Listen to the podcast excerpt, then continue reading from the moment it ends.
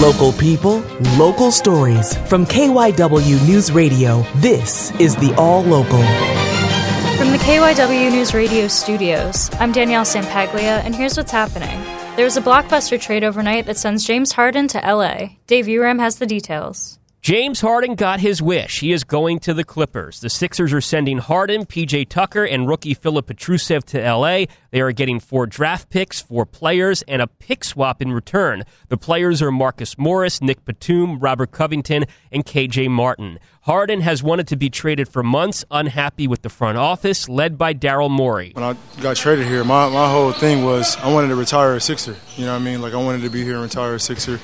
And front office didn't have that in their in their future plans. That audio from October 13th was courtesy of the Sixers. This drama included Harden calling Morey a liar over the summer as the trade was not happening. Morey's response on media day obviously attacks I haven't responded to that because it, I think it falls flat on its face. Morey has said all along that they wanted Harden to remain a Sixer, but a deal has been made and the saga is over. Dave Uram, KYW News Radio 1039 FM. Upper Darby police are searching for the person who killed a man in a carjacking outside a mosque Sunday night. KYW's Tim Jimenez reports the victim was a Philadelphia corrections officer.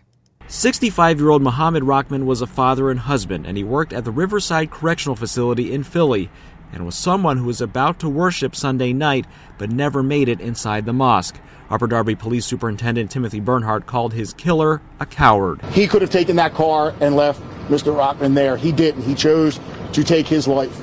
That individual will be held accountable for this, I can promise you that. Police released a surveillance image of the person believed to have been involved. It was about 7:45 Sunday night when police say that person shot and killed Rahman in the parking lot of the Masjid Al Medina Upper Darby Islamic Center on 69th Street all while 150 people were worshiping inside. Police say the killer then drove off in Rahman's SUV and ditched it in Philly. Police say they stand with this mosque and its members, but reiterated they do not believe this crime had anything to do with Rahman's faith. In Upper Darby, Tim Jimenez, KYW News Radio 1039 FM. Gas powered garden and lawn equipment likely produces more pollution than you realize. That's why Penn Environment, a statewide environmental nonprofit, released a study on its impact across the state as fall enters full swing and the leaf blowers will be out in full force.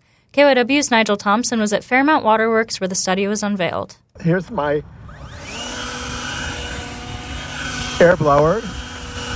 And the great thing about it is no smell. That's Dr. Walter Tsou, a former Philadelphia health commissioner, showing off his electric leaf blower at a press conference to announce a new study that tracked the environmental impact of gas powered garden and lawn equipment in Pennsylvania. It was also a time to advocate for cleaner alternatives. It's one thing if I do that, but if literally thousands of people in the Philadelphia area did that, we would actually eliminate a huge source of pollution in our environments. According to the study, gas powered lawn and garden equipment released more than 1 million tons of fine particulate pollution in PA in 2020. Those emissions have potential serious health and environmental consequences. Gerhard Arndt is the founder of Sustainable Lawn Care Services, an all electric lawn care service based in Conshohocken. He said not only are the electric tools easier to operate, but the environmental benefits are also a no brainer. I don't know why anyone would even choose to use gas at this point, knowing how harmful it is and knowing how easy electric equipment is and how powerful it is. At Fairmount Waterworks, Nigel Thompson, KYW News Radio 1039 FM.